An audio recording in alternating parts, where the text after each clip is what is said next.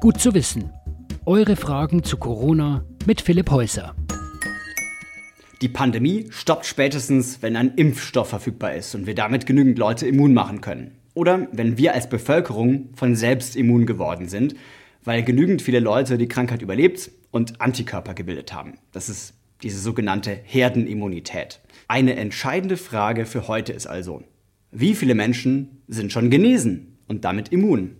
Haben wir vielleicht schon, ohne es zu merken, genügend Leute zusammen?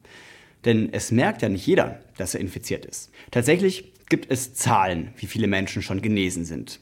Die veröffentlicht zum Beispiel das Robert Koch Institut seit Ende März jeden Tag für ganz Deutschland.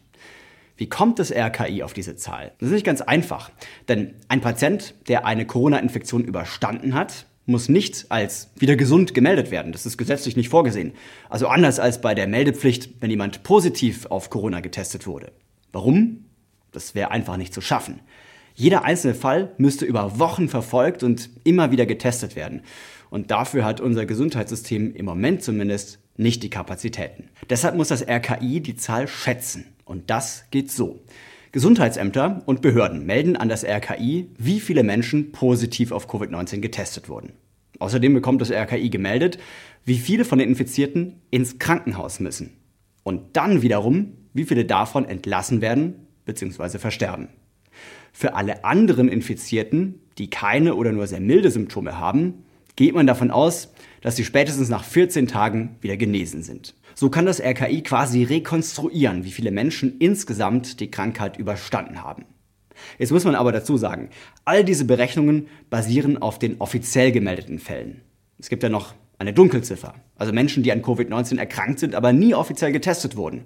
Und entsprechend auch genesene Menschen, die in keiner Statistik auftauchen. In absoluten Zahlen gerechnet kann man davon ausgehen, dass deutlich mehr Menschen als die in den offiziellen Zahlen krank sind oder waren. Statistiker arbeiten gerade mit Hochdruck daran, die Zahlen hochzurechnen. Das ist so ein bisschen wie nach einer Bundestagswahl, wenn 1000 Leute befragt werden, die ungefähr gleich zusammengesetzt sind wie die Gesamtbevölkerung, also Alter, Bildungshintergrund und so weiter. Und dann kann man aus diesen 1000 Einzelstimmen die Wahlergebnisse eines ganzen Landes hochrechnen. Sowas ähnliches wird jetzt eben mit Covid-19-Tests gemacht. Das ist leider deutlich komplizierter als bei Wahlumfragen, deshalb wird es auch noch ein kleines bisschen dauern. Aber mit den RKI-Zahlen können wir immerhin den Verlauf abschätzen. Und zusammen mit weiteren Labortests sieht es jetzt, Stand Anfang Mitte April, noch nicht so aus, als hätten wir, ohne es zu merken, schon die Herdenimmunität erreicht. Sagt zumindest Christian Drosten im NDR. Aber die nächsten Tage und Wochen werden sehr spannend, vor allem wenn Forscher ihre Modelle, ihre statistischen Modelle immer feiner justiert bekommen. Außerdem könnten die Genesenen den Patienten helfen, die besonders schwer an Covid-19 erkrankt sind. Vor allem, solange es noch keine anderen wirksamen Medikamente oder einen Impfstoff gibt. Und zwar mit der sogenannten passiven Immunisierung oder passiven Impfung. Denn im Blut von Gesundeten sind sehr wahrscheinlich Antikörper gegen die Coronaviren. Und diese Antikörper kann man mit dem Blutplasma, also quasi Blut ohne Blutzellen, auf andere schwer erkrankte Menschen übertragen. Und das könnte ihrem Immunsystem einen zusätzlichen Schub geben.